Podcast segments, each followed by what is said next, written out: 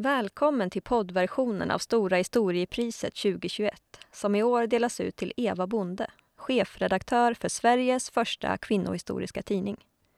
Stora historiepriset är Sveriges största historiepris och har delats ut varje år sedan 1994 av Sörmlands museum och Nyköpings kommun. Från och med i år, 2021, är prissumman på 100 000 kronor. Priset kan inte sökas, man blir tilldelad priset och en oberoende jury utser pristagaren. Juryn består för närvarande av ordförande Stefan Amirell, professor i historia vid Linnéuniversitetet, Maria Sjöberg, professor i historia vid Göteborgs universitet, Rebecka Lettevall, professor i idéhistoria vid Malmö universitet, Johan Holm, fil. doktor i historia vid Stockholms universitet och Ida Östenberg, professor i antikens kultur och samhällsliv vid Göteborgs universitet samt forskare vid Kungliga Vitterhetsakademin. Prisceremonin ägde rum på Sörmlands museum den 29 september och följdes av ett samtal mellan pristagaren och Tobias Svanelid, redaktör och programledare för Vetenskapsradion i Sveriges Radio P1. Och det är det samtalet ni ska få höra nu. Varsågoda. Behöver du dricka lite nu när du har gråtit? Ja, nu när jag fick jag också har, nästan en tår kände jag. skulle ha tagit med mig lite näsduk upp också kanske. Ja, Men ja, ni får uh, bära över. det kändes som att vara på Oscarsgalan helt plötsligt. Jag har varit här några år tidigare men det, jag har aldrig blivit så rörd. Men varför blir man så rörd, tänker du? Jag, du har ju förklarat lite grann varför du blir rörd, men ja. det verkar vara, förutom din släkt och, och din bakgrund och, och, dig, så kanske det har någonting med ämnet att göra också, tänker jag. Absolut. Alltså jag, jag har väl lite grann eh, kämpat i motvind, ska jag inte säga, men det har ju varit en stor utmaning. Även om det är mitt drömjobb så innebär det ju inte att det har varit ett lätt jobb alla gånger. Eh, och det var ju inte så många som kanske eh, trodde på idén om historia, historiska när vi först presenterade den. Så därför känns det ju ja, men nästan helt obegripligt att man sitter här idag och får Sveriges största historiepris för en idé som, som, eh, som inte möttes med liksom, pompa och ståt mm. och, och, stora applåder. Ja, berätta hur det gick till, för du jobbade då på populärhistoria?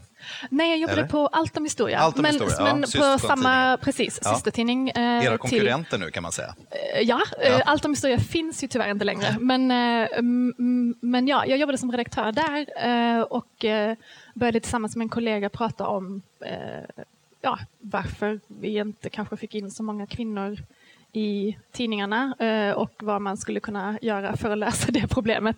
Eh, och då föddes idén eh, Alltså jag hade kanske haft lite den tanken innan eh, men, men fick liksom ännu mer motiveringen till att, att lägga fram eh, ett färdigt koncept om en historietidning för eller inte för, eller jag för också, men om kvinnor. Eh, det är, det är nu för både kvinnor och män. Mm. Men du nämnde att alla på redaktionerna där kanske inte trodde Nej, så mycket på den här alltså, idén. Mina kollegor tyckte det var en jättebra idé, men ledningen var kanske inte riktigt lika eh... vad var deras motargument? Motargumentet var, eh, vem vill läsa om kvinnor? Eh, och även de hade hittat någon sån här business to business tidning som handlade om kvinnliga chefer som inte hade gått så bra. Och då menade de på att här ser ni vad som händer när man bara skriver om kvinnor. Så det skulle inte funka. Ah, ja. eh, och vi tyckte kanske inte riktigt det var samma sak. men, eh, men det var lite argument, det var väl lite det här, eh, ja, kommer det verkligen kunna hitta Kommer man kunna hitta en målgrupp? Kommer man kunna hitta tillräckligt med innehåll och fylla inte bara en tidning utan flera. Eh, och även vad, vad är Historiskan? Är det en feministtidning eller är det en historietidning? Det var också lite, man var väldigt rädd att skrämma bort en viss målgrupp som ju annars är den traditionella historieläsande målgruppen eh, som då är eh, män i över medelålder kanske. Eh, och det, de vill man ju absolut inte eh, liksom mm. knuffa ifrån sig, eh, vilket man då kanske trodde att man skulle göra om man nu startade en tidning som inte var riktad exakt åt den mm. målgruppen. Mm. Men ni fick ju göra ett nummer då? Ja, precis. Ja. Vi fick göra ett specialnummer som låg under Allt om historia, så det var inte en egen eh, fristående tidning, utan det var som ett extra nummer av Allt om historia som fick heta Historiskan. Eh, men där fick vi inte riktigt själv bestämma innehåll, utan vi fick lov att återanvända en del innehåll från andra tidningar, bland annat populärhistoria. Eh, och så fick vi, vi fick lov att beställa två eh, nya artiklar, kommer jag ihåg. Eh, okay. som, så det var lite gammal skåpmat kan man ja, säga? Och sen lite, det var lite, lite så här, bläddra igenom gamla nummer, mm. se vad ni kan hitta som mm. handlar om kvinnor, eh, använd det. Det ska ungefär. vara billigt. Det ska men, billigt. men det blev ju succé, verkar ja, det som. Den sålde ja. väldigt bra, det där enda numret. Det gjorde det, och det var ju väldigt många som frågade hur prenumererar man och då kunde vi inte, det kan man inte göra för det är bara ett specialnummer. Och vi kände väl lite att man inte riktigt använde den, det momentum som fanns, man hade kunnat direkt bygga vidare på. Eh, men, men det var ju fortfarande den här tveksamheten. Hur, hur gör man för, hur kan man, ett nummer gick ju bra för ni fick ju använda redan existerande material, men hur ska ni kunna fylla, om det nu skulle bli en egen tidning, hur fyller man Mm. Eh, och sen är det också en kostnadsfråga. För större förlag så har man ju en viss... Det är ändå hälften av alla människors historia, tänker jag. Ja, det är det ju. Eh, det var ju lite ja. vårt argument. Men jag först, alltså, från deras sida handlar det också väldigt mycket om så här, vad blir overheadkostnaderna gentemot eh, vad vi tjänar och man har också eh, fokus på en väldigt mycket större vinstmarginal än, än vad vi har i, vårt lilla förlag kan jag ju mm. också säga. Eh, så det var väl det. De de tänk, man tänker ju på ett annat sätt ja. i den stora förlagsvärlden än, än, vad, än vad vi har gjort. Mm. Men lösningen blev helt enkelt att göra någonting helt mig. själv? Ja, ja. det blev lösningen. Och det var Kickstarter bland annat, alltså ja. dra in pengar från eh, allmänheten, Precis. från intresserade? Jag hade ju absolut eh, inget eh, ingen ekonomisk buffert. Jag rekommenderar inte folk som tänker starta eget företag att göra exakt som jag gjorde. Eh, för jag hade liksom ingen så stor finansiell säkerhet och flera hundratusen på banken, utan eh, jag hade, hade ett samtal med min eh, mor då och faster och sa om det här går åt pipsvängen, eh, kan jag typ bo hemma hos er då? Om, om liksom allt bara kraschar och jag förlorar lägenheten och jag inte kan, kan jag liksom bo hos er? Eh, och det, det sa de, ja, gör vad du behöver göra. Ja. Um, då är det bara att köra. Det bara kör. uh, och sen blev det då Kickstarter för att finansiera det första numret. Mm. Uh, sen fick jag också en liten chock när jag insåg att, uh, för då tänkte jag ju så här, man finansierar det första numret, sen får det, det, pengarna från det numret får finansiera nästa och så mm. vidare. Mm. Ja, jag läste den här Kickstarter, eh, ja. vad man nu säger, Sen insåg jag ju ja. att uh, i distributionsvärlden så tar det lite längre tid än så. Uh, det tar ju faktiskt nästan upp till ett halvår innan man får pengarna från det första numret. Uh, så då i panik fick jag också, och det var därför jag också speciellt tackade min mor då, för då fick jag så här, hjälp, vad gör jag? Mm. Eh, så jag fick liksom låna pengar av henne för att få igång de första, eh, i väntan på att liksom... Alltså, vad är det skulle... som, uppenbarligen är det, det står ju klart för alla då, men vad, vad, är det som gör att du är så driven kring, kring det här? Då? Det, en kombination av olika... Här, först och främst är det mitt drömjobb. Alltså jag har pluggat historia, jag har, eh, är utbildad journalist och det här är ju liksom en kombination av båda mina ämnen så att säga. Eh, och just, eh, jag ville verkligen inte att historiskan skulle eh, rinna ut i sanden. Jag ville verkligen satsa på detta. Sen var det också personliga eh, orsaker. Jag hade förlorat min far och min enda kusin eh, eh, väldigt nära inpå varandra. Och den arbetssituation som jag var i på LRF Media där jag både skulle vara redaktör för Allt om historia och göra historiskan och liksom leva i någon slags limbo kring vad är det som krävs för att vi verkligen ska få göra den här tidningen så som vi vill göra den och inte riktigt kunna få svar. Det, det blev liksom för mycket. Så jag hamnade egentligen i, en utmattningsdepression och startade företaget, återigen, jag rekommenderar inte detta, eh, startade eget företag mitt i en utmattningsdepression. Um, så det var ju för mig var det verkligen, jag måste göra detta, jag kan inte stanna kvar där jag är, jag måste göra någonting och då var det enda utvägen nästan. Mm. För det är ju inte bara då historia och journalistik, det är, det är ju sånt som jag också håller på med. Ja. Men det här är ju också kvinnornas historia. Ja, ja. Och varför var det just den frågan som var så livsviktig för dig? Ja, men jag, tror, jag, jag kan ju tyvärr inte säga att jag har varit den där typen som har varit väldigt medveten sedan barnsben. Det har jag verkligen inte. Alltså när jag pluggade historia på universitetet var det också väldigt mansdominerat och jag tror inte ens jag reflekterade över det, för det var bara så det var.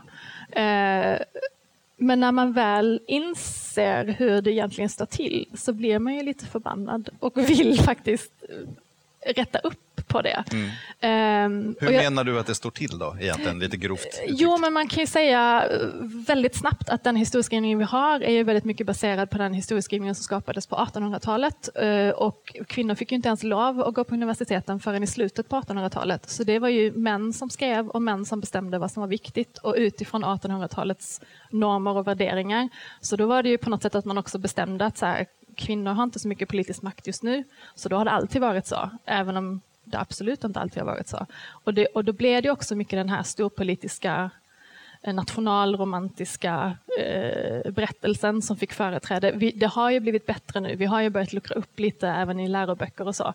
Eh, men det är ju fortfarande väldigt mycket mäktiga män och krig och mm. kungar och så som dominerar. Hur, hur kändes det då när du drog igång det här då, mitt i utmattningsdepressioner ja. och, och, budgetproblem vad det ja. var? Men för det känns som att då för fem, sex, sju år sedan så, så kanske det ändå, uppfattar jag det som, hade börjat bubbla som du säger, lite Absolut. grann av ja. eh, fler biografier om kvinnor, inte minst under sena 1800-talet, tidiga 1900-talet. Eh, Tv-serier, ja. Kvinnorna på Fröken Frimans eh, ja. tid. Ja, tv-serien Fröken Friman förstås. Det finns många exempel. Drottningarna som kom nu. Eh, känner du att du är liksom en, en av många i någon sorts rörelse eller liknande? Ja, men lite så. Alltså, det känns ju väldigt det känns som att det har hänt väldigt mycket de senaste fem, sex åren. Alltså vi har ju inte bara ett, men två kvinnohistoriska museer nu för tiden. Mm. Eh, så absolut att det har skett en, en våg framåt. Och det har ju också, jag tror också det har Dels har det hjälpts på vägen av att jämställdhet har blivit en politisk fråga och det är någonting man diskuterar, inte bara kvinnor och kvinnor emellan, utan det har liksom verkligen kommit ut i den politiska arenan. Um, historiskan fick ju också en enorm skjuts av att eh, det gjordes flera undersökningar av läroböcker för typ 5-6 mm. år sedan, eh, där man kom fram till att 7 procent i några läroböcker bara, bara namngiva kvinnor, i annan, någon annan var det 13 procent. I någon lärobok fanns det fler namngivna nazister än det fanns kvinnor. Mm. Eh, så det skapade också väldigt mycket en debatt kring vad är det vi lär våra barn, vad är det vi själva har lärt oss? Eh, och då blev det också en större efterfrågan på men vad finns de här kvinnorna, vad finns de här berättelserna? Och mm. där då sa vi ju liksom, de finns här, ja. vi, har dem. Eh.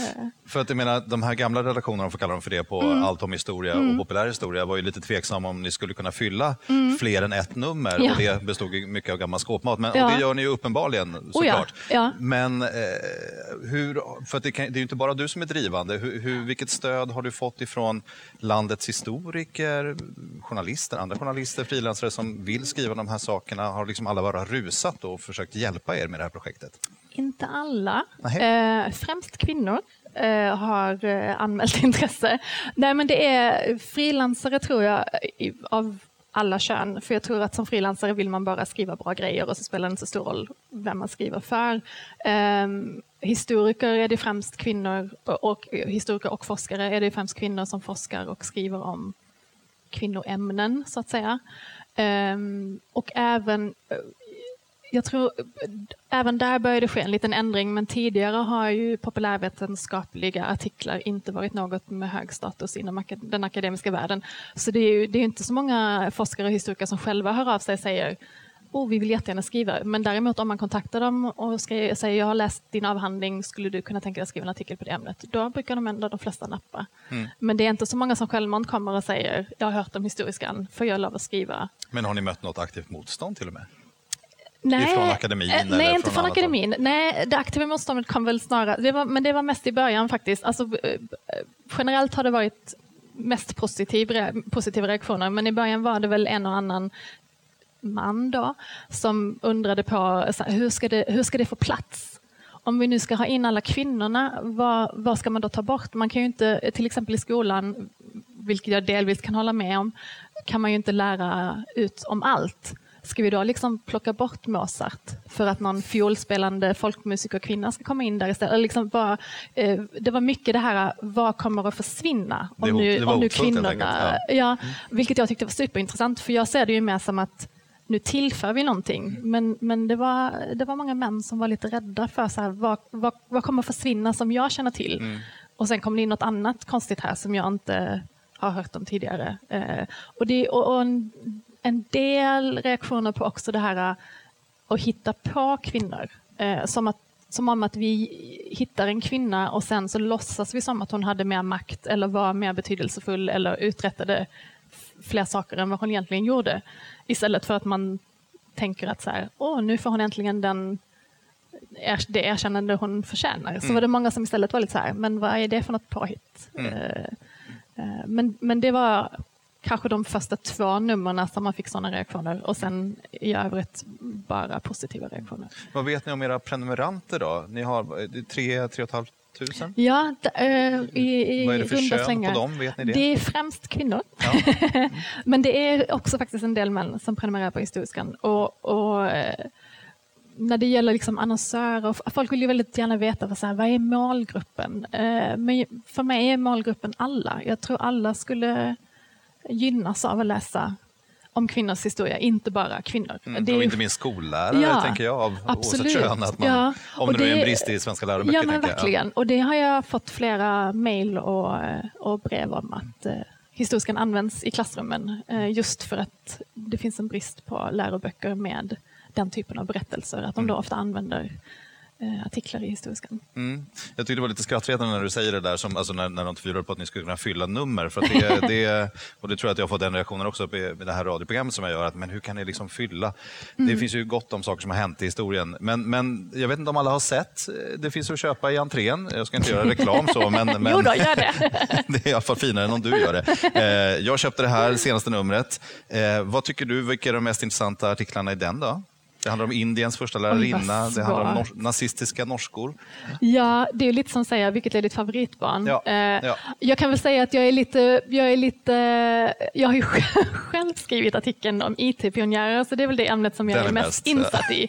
Eh, men, men jag, nej, alltså jag, nej, jag tycker också, nej, men det nazistiska norskor, den var också bra. Det är så många som är bra, det är svårt att välja, alla är bra. Alla är bra. Jag måste säga, det, jag blev nästan, alltså tårögd kanske jag inte kan erkänna, men, men just och då var ju det din artikel, det fattade inte jag, men de här bilderna på eh, de kvinnliga IT-pionjärerna. Just det, Alltså ja. man tror inte det är sant, Nej. kände jag, när, när man tittar på de här bilderna. Man har aldrig sett sådana här bilder. Nej. Svartvita, det här är vad då, 30?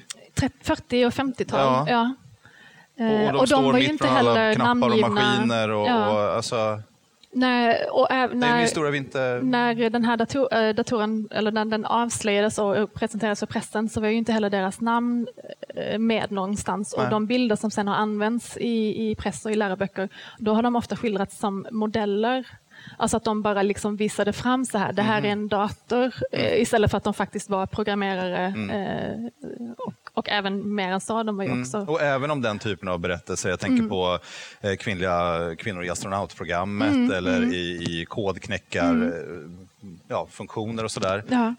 Det är ju sånt som också har filmatiserats Ja. och liksom blivit ganska allmänt känt Ja. numera. Men, men så är det liksom, blir man nästan, jag i alla fall, blir Ja. lika, lika förvånad ändå varje gång man liksom förstår att kvinnor förstås har haft en sån Ja. aktiv roll i de absolut flesta delarna förstås av Ja. samhället. Ja.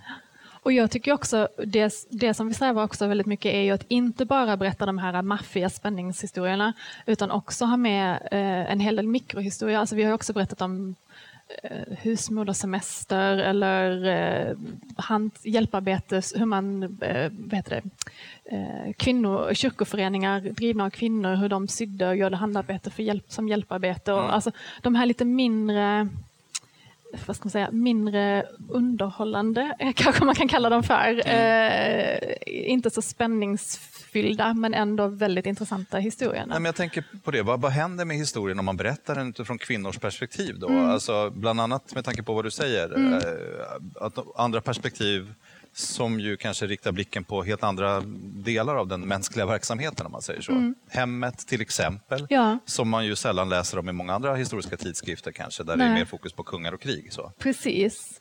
Jo, men det är, det är ju en avvägning man får göra. Eh, och det kan ju genusforskare berätta om mycket bättre än jag. Men, men just när man ska berätta kvinnors historia så får man också välja lite. Ska man gå på den här eh, typiskt manliga narrativet med hjältedåd och krig och, eller att man eh, på något vis är en mäktig person som har utfört någonting och har något spännande att berätta. Eller ska man gå på mikrohistorien?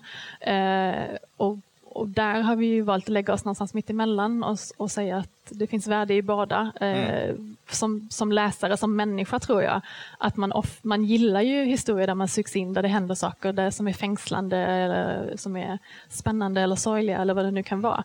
Men, men det kan ju också mikrohistorier vara. Man måste ju inte eh, dra ut i krig eller mörda någon eller eh, bygga ett hus eller, alltså, för att det ska vara spännande. Det kan ju också vara spännande att leva på en gård och, som piga. Eller, alltså, det kan ju, den historien är också Ja, jag skulle nog tänka mig som all släktforskning, mm. hembygdsrörelsen mm. i Sverige och så vidare. Alltså för många runt om i, i vårt land i alla fall så är det nog just där som historieintresset ja. kanske snarare ligger ja. än på stora fälttåg. Och... Ja, och det har ju verkligen också växt. Alltså intresset för mikrohistoria har ju blivit mycket större nu de senaste åren. Just tror jag mycket tack vare, som du säger, släktforskning och så vidare. Att man, mm. att man vill kunna knyta an till sin egen vardag på något sätt. Och det är svårt att göra om det bara handlar om om krig eller hjältedåd eller vad det nu kan vara. Det är lite svårt att tänka sig själv kanske som Jean d'Arc eller mm. någon annan. Eh, ja, man kan identifiera sig mer helt enkelt ja, med ja det Eller jag kan det. Ja, jo, men jag, jag med tror jag. Ja. ja, det är lättare att identifiera sig med typ en eh, så här, lantbrukarhustru mm. än en Jean d'Arc kanske. Men du har ju sagt att målet med, med den här tidningen, Historiskan, är egentligen att den ska avskaffa sig själv. Ja. Och sen har du också sagt att det får inte ske för snabbt för du måste... Jag vill gärna jobba lite till. Ja, precis. Men, men, och det låter ju dramatiskt, men vad menar mm. du med det då egentligen? Alltså jag menar ju att vi, när vi startade den här tidningen så så pratade vi väldigt mycket om det här. Ska man verkligen skapa en tidning, en separat tidning som handlar om kvinnor? För kvinnor, tycker jag, borde ju ha en naturlig plats i den generella historieskrivningen. Eh, likaväl att, att jag tycker inte man ska dela upp det i så att säga männens historia och kvinnornas historia, utan det är ju alla vår gemensamma historia. Eh, men det har ju blivit väldigt mycket, vår gemensamma historia har ju blivit väldigt mycket männens historia och sen får kvinnorna vara med på en liten hörna någonstans. Eh, eh, så, och på något sätt det kändes det lite som att då, då följer vi ju den, då, då skapar vi någon slags, eh, som att kvinnor är någon slags subkultur som inte tillhör den egentliga historieskrivningen. Mm. Eh, I det att de får en egen tidskrift? Helt ja, precis. Ja. För målet, mitt mål, eller det jag skulle vilja är ju att de, om man plockar upp vilken historietidning som helst mm. så ska det vara ungefär 50-50 eh, män och kvinnor. Eh. Hur, hur, går det åt, hur snabbt går det åt det hållet tycker du då? Ni har hållit på i fem sex år. Ja, det har inte... Det vet jag inte. inte så snabbt tycker jag. Jag tycker inte heller det bara handlar, det vill jag bara klargöra också när jag säger 50-50, jag tycker inte heller att det ska handla om bara att räkna namn så att säga, utan för mig handlar det också väldigt mycket om hur man skriver om något. Det hjälper ju inte att ha med en kvinna, eller hjälper och hjälper, men jag tycker inte det är så mycket värde i att skriva om en kvinna om man då enbart beskriver henne som hustru till, mor till, vad det nu kan vara, eller kanske inte ens nämner henne vid namn utan bara kungens älskarinna. Mm. Här är hon. Eh, alltså det handlar också om hur man, hur man skildrar kvinnor och, och även hur man kanske tar... Kvinnor har ju i större grad än män, tror jag, eh, eh, fått i historieskrivningen eh, smutskastats eller, eller att man har skrivit... Alltså, Kleopatra är ju ett eh, utmärkt exempel som egentligen var en otroligt skärpt politiker som lyckades hålla Egypten självständigt i en tid då romarriket höll på att plocka åt sig överallt. Eh, talade hur många som helst språk, var verkligen superintelligent och i historieskrivningen har hon ju på något vis handlade nästan bara om hon var någon femme fatale som ja, ja, tog livet av sig med att hon egentligen ja. var ganska ful så mm. lyckades hon ju ändå charma de här mäktiga näsa, männen. Liksom. Ja. Mm. Eh, och någon, någon myt om att hon rullades in i en matta och släpptes ut framför Julius Caesar och smugglades in, och, mm. eh, som, som aldrig har hänt. Eh, men det är ju att man fastnar i de här eh, myterna och, och, det handlar väl också lite om, grann om det här segrarna skriver historien och, och eh, är man, har, har historien då skrivits av män och man gärna vill bibehålla männens maktfaktor, då måste man ju ibland skriva ner eller marginalisera eller sudda ut mäktiga kvinnor för annars så blir det ju en, en obalans mm. i det här mans, i mansdominansen så att säga. Mm. Eh, och, och då gäller det ju att man också gräver lite djupare och inte bara slukar de här eh, omskrivningarna så att säga. Ja, för det måste ni göra uppenbarligen i ert traditionella arbete. Att ja. Dels att hitta de här kvinnorna men också när ni nog väljer att skriva om någonting så kanske det ofta vad jag begriper saknas bilder, fotografier mm. eller porträtt vad det kan vara. Mm. Att ni måste jobba mycket, mycket mer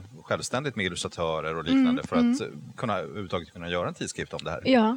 Jo men så blir det ju. Man, ibland får man ju, eller ibland, ofta får man ju lägga mer tid på en, en när, ofta när det gäller mäns historia så finns det ju redan väldigt mycket material att ta av.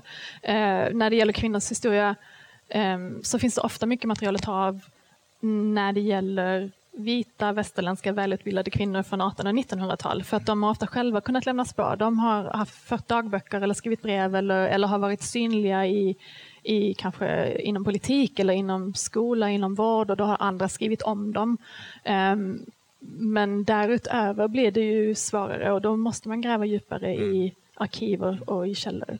Men blir det så att ni automatiskt får ett sånt fokus också i det att ni väljer att göra en tidskrift om kvinnors historia? Att ni också blir mer kanske av en, en eh, postkolonial eller queer-teoretisk, alltså att ni letar efter historier som inte bara just rör en, en europeisk vit historia? Ja, jag försöker. Och, alltså, målet är ju lite grann i varje nummer att ha så stor bredd som möjligt, både geografisk, tidsmässig och eh, så att säga klassmässig, eh, även om klassen inte riktigt fanns på samma sätt förr. Men, men att man inte bara fokuserar på då, mäktiga kvinnor och drottningar utan man också har eh, Agda på torpet. Eller liksom, att, det, mm. att det blir en bra blandning och, och, och försöker verkligen också få med historier som inte bara är västerländska. Men det är en, det är en stor utmaning.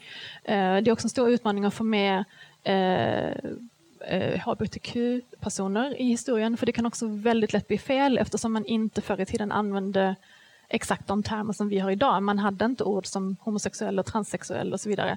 Eh, eller transpersoner överhuvudtaget. Och så det gäller ju verkligen också att hitta rätt skribenter som kan tolka texter och som kan skriva eh, på rätt sätt så det inte blir fel i perspektivet. så att mm. säga.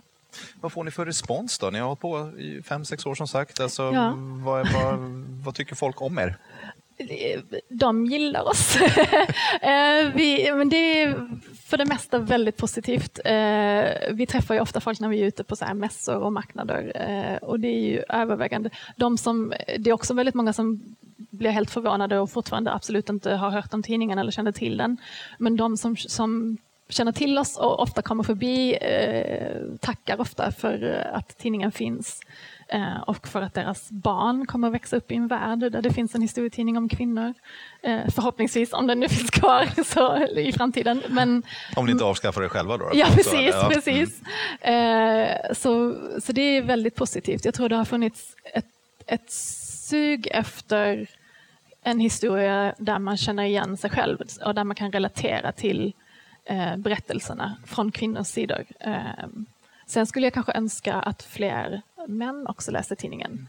För, för så länge hälften av befolkningen fortfarande är kvar i en bild av att så här var historien, det går inte att ändra på, den är fast i sina ramar, då blir det ju då blir det fortfarande ojämställt mm. i, i uppfattningen av hur, vad är historia? Vem, mm. vem är viktig? Vem får synas? Mm. Men hur uppfattar du att eh, situationen ser ut där idag? Då? Eh, du pratar ju mycket om att historieskrivningen har varit traditionellt manlig mm. och det, det, håller nog de flesta med om. Mm. Eh, samtidigt händer det ju en, en, del i alla fall på mm. de här punkterna och inom forskningen inte minst. Eh, alltså vad står vi idag? Jag, jag tog med mig den här Eh, senaste numret som är ett jubileumsnummer också, Populär historia, en mm. av era konkurrenter. Eh, och där, de har ju då frågat lämpligt nog 30 eh, historiker eh, som har fått då namnge de tre viktigaste platserna och händelserna och personerna i Sveriges historia. Mm. Och det är både män, manliga och kvinnliga historieprofessorer. Ska vi säga då. Och på första plats vad det gäller personer så kommer då Gustav Vasa, andra plats Axel Oxenstierna, tredje plats Carl von Linné och så först på fjärde så kommer då en kvinna, Heliga Birgitta. Mm. Eh, och I den här listan, det är väl kanske 15 namn, så finns också eh, Fredrika Bremer med, Elise Ottesen Jensen och drottning Kristina. Eh, vad tycker du om en sån här lista då, som ju ändå är, är de här svenska professorernas lista? Ja, ja, vi kan kanske avslöja att vi pratade lite om det här innan och då mm. var jag väldigt nyfiken på, vilket inte framgår supertydligt i texten, vem som hade valt Ja, om det är de kvinnliga professorerna som Ja, har om kvinnorna hade valt kvinnor och männen hade valt män. Eh, nej, men det speglar väl ändå ganska väl hur vi fortfarande uppfattar vår historia. Eh, jag tror ju eh, Gustav Vasa var ju eh, under sin livstid väldigt duktig på propaganda eh, och på att vända historien så att han själv framstod i ett väldigt eh, positivt... Eh, alltså jag menar, vi kallar ju fortfarande Kristian II för Kristian Tyrann mm. eftersom han var så nu menar jag inte som att Stockholms blodbad inte var, det var hemskt. Mm. Men det finns ju kungar som har gjort mycket värre saker som vi inte kallar tyrann för att ja, Gustav mm. Vasa själv, jag menar jag kommer från Skåne. Mm. Ja, då gillar man inte honom. Han var inte så trevlig mot oss. Eller Karl X. ja, precis. Ja. Så jag menar, det, är ju, det är ju, beror på vad ens perspektiv är, men han har ju fått den här bild, bilden som, eller han har ju blivit den här symboliska landsfadern som enade Sverige för oss då mot vår vilja och det var ju ungefär bli svensk eller dö, så fick man ju välja. Mm. Um, så jag förstår ju att man tänker i de termerna, mm. att utan Gustav Vasa kanske inget enat Sverige. Ja, det här är ju någon sorts kanon, alltså vi är ju ja, lite känsliga i Sverige, ja. vad jag begriper, inte minst i utbildningssvängen, att man, man har liksom försökt skydda sig mot, ja. mot den typen Men jag tror liksom man skulle kanon. aldrig våga utelämna honom i en Nej. vem är viktigast? Mm. För då hade man ju säkert fått en massa. Jag tänker att man också tänker så, när, man, när någon säger välj de viktigaste personerna, så kanske man inte svarar det man spontant själv egentligen tänker, utan man kanske också tänker, mm. nu kommer andra läsa detta, då kan jag inte bara säga vem jag kanske, utan då måste jag tänka, hur passar detta in i eh, Ja. Jag kan inte inte nämna Gustav Vasa. För det, är liksom... ja, det, finns en, det finns en mall någonstans ja, förstås. Ja, ja, ja, men precis. Men eh. tycker du att det är det liksom fruktbart? Alltså, är det någonting som ni nästan får kämpa emot? Då, den här osynliga kanonen som kanske ändå finns i Sverige också uppenbarligen? Uh, nej, alltså jag känner lite grann att vi kör vårt eget race på något sätt. Alltså den finns ju där och jag tror inte, jag tror inte att historiskan kommer ju inte att ändra hela vår bild av historien så. Det kräver ju mycket mer. Jag tror viktigast av allt egentligen tror jag är att läroböckerna uppdateras, som ju tyvärr på något vis är den sista länken i, alltså akademin går först och sen liksom är det som det liksom trillar ner och sen allra allra sist så sker det någon mm. ändring i läroböckerna. Uh, för vi vet ju, jag menar jag är ju likadan själv, det jag lär i skolan det är ju, det som, det är ju sanningen på något mm. sätt, det är ju mm. det som sitter och har man då lärt att liksom så här är det, Gustav Vasa var landsfadern, ingen annan var viktig. Ja, men då är det ju det man går vidare, alltså då är det ju det som sitter i ens... Eh, och kvinnorna kanske är med i någon liten ruta någonstans eller mm. eh, mycket fokus på männen som drog ut i krig och sedan någon liten mening om så här, kvinnorna stannade kvar hemma och tog hand om barnen. Punkt. Liksom. Mm. Ingenting om att kvinnor som typ Kristina Piper och så vidare drev hela Sverige medan männen var borta. Det, det, liksom, det blir förminskat på något sätt och då är det mm. det som fastnar. Så var det Männen var drivande, kvinnorna stannade hemma. Mm. Men är det så när du sitter på middagar och fester och sådär, nu har vi inte gjort det på corona länge, men, men innan dess då, ja. eh, och från och med idag kanske, imorgon ja. kanske man. Men, men, eh, ja, men att du berättar att du håller på med historia, åh vad spännande, så börjar folk prata och, sen så, ja. och så kan du berätta de här kvinnornas historia som som de flesta kanske inte har någon aning om. Alltså att det, blir, att det är verkligen en dold historia för de flesta av oss. Fortfarande. Ja, problemet är ju ofta, äh, återigen, ofta med män då, att om man då säger jobba med historia och så börjar de prata om någonting Andra världskriget? Typ. Mm. Uh, du sa det, inte jag. Eh, om man då säger nej men jag jobbar med kvinnors historia, då, är inte det, då pratar man gärna om något annat istället. För då är det som att kan man inte själv bidra med någon kunskap, då, är, då, då, stängs det ner. Så väldigt ofta är jag, det är ofta så, är jag på en middag eller i ett sällskap med mycket kvinnor, då kommer det igång samtal. Oj, vad spännande, och vad händer där? Sitter man liksom mellan två män så blir det ofta så här, jaha. Mm. Uh, och sen pratar vi om vädret eller något annat. För jag eh, tänker att det är ju liksom, historia kan ju vara, tycker säkert både du och jag, är ju liksom roligt och, ja. och sådär, liksom lite grann förstörelse, men det är ju också, och det tycker jag verkligen man får känslan när man läser din tidskrift då, att det är ju verkligen på blodigt allvar också. Det här Absolut. är ju någonting, om, om man inte känner till det ni skriver om, så har man ju ingen historia kanske Nej. som kvinna. Nej. Lite, liksom, Nej, det är ju lite så. Jag, jag har ju sagt det lite i andra sammanhang att jag säger väldigt mycket historia som på något vis vårt gemensamma minne. Och är man då inte med i den berättelsen då, är, då har man ju liksom inget minne. Då är man ju lite rotlös och, och historia används ju väldigt mycket Alltså det är ju många som tänker så här, ja, ja, det var något som hände för länge sedan, det är inte så viktigt. Men vi använder ju historia jättemycket, i, även i vår var. Alltså man, det är ju på något sätt var man kommer ifrån, hur man bedömer saker. Alltså det är ju någon slags tidigare erfarenhet kan man säga. Att säga, ja, vi vet ju alla hur det gick när, mm, då kommer det säkert att hända igen. Och, alltså man jämför ju hela tiden eh, nu, alltså, samtida händelser med historiska händelser. Och förlorar man, liksom, eller inte förlorar för vi har ju aldrig riktigt haft det, men, men har man då inte den, det gemensamma minnet då blir det också väldigt mycket svårare att och tänka så här, men vad kan jag göra i världen? Mm. Kan, jag vara, kan jag vara rockstjärna? Det finns ju inga... Eller nu finns det kvinnliga rockstjärnor, men liksom, kan jag... Ja, men precis. Ja, ja, kan jag vara astronaut? Nej, det finns inga kvinnliga astronauter. Alltså, så har det ju varit genom tiderna, mm. att, att man, man har inte riktigt haft de där förebilderna. Eh, det måste vara en utmaning tänker jag också att jobba med gråskalor. Jag vet att Godnattsagor för rebelltjejer är en sån här populär vad säger man, barn och ungdomsbok kanske. Ja, och det ja. finns ju andra exempel som har kritiserats av vissa historiker för att de kanske liksom glorifierar eller kanske ja. snarare att det blir lite anakronistiskt. Att ja, drottning Kristina får representera någon sorts queer-tankar som hon som själv kanske någon... aldrig, nej, och som på 1600-talet inte var relevant. Hur, hur, tänker ni kring det? För det låter som att du egentligen inte vill göra en politisk kampskrift utan att historien nej, måste... Alltså, jag själv. tycker ju att Historiskan är en feministisk tidning för att vi, vi kämpar ju för en mer jämställd historieskrivning.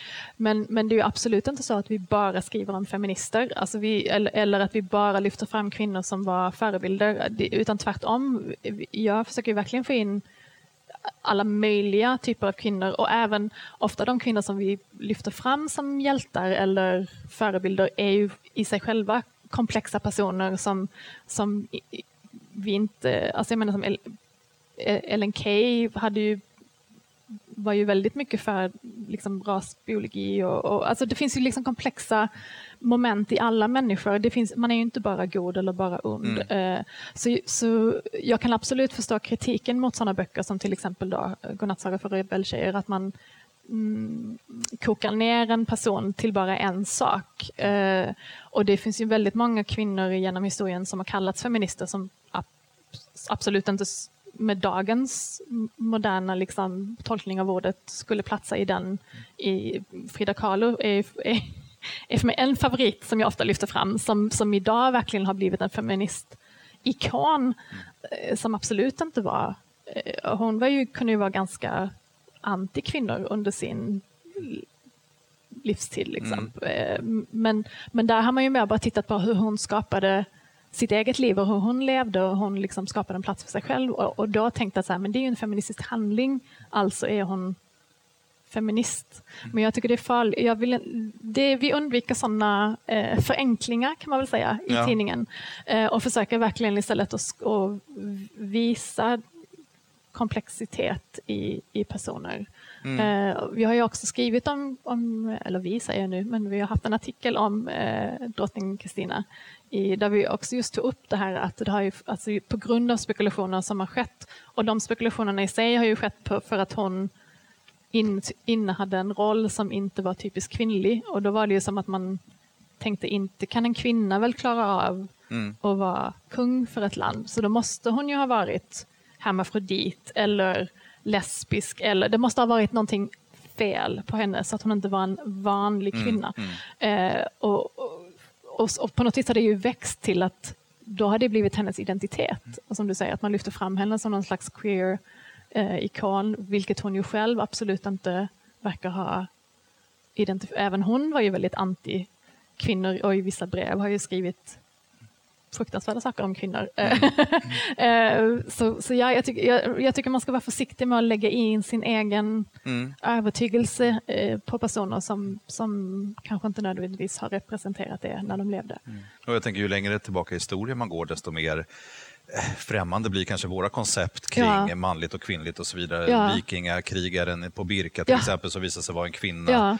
Eh, alltså sånt där som, ja, men som lite grann visar oss att vi kanske inte kan använda just våra egna verktyg för Precis. att förstå. Och jag tycker också att det är viktigt att man tar med det i att man liksom på något vis problematiserar kring det i en sån text. Vi hade ju i ett av de första numren till exempel en artikel om kvinnor på 1600 och 1700-talet som förklädde sig som män för att kunna ta värvning i eh, svenska armén.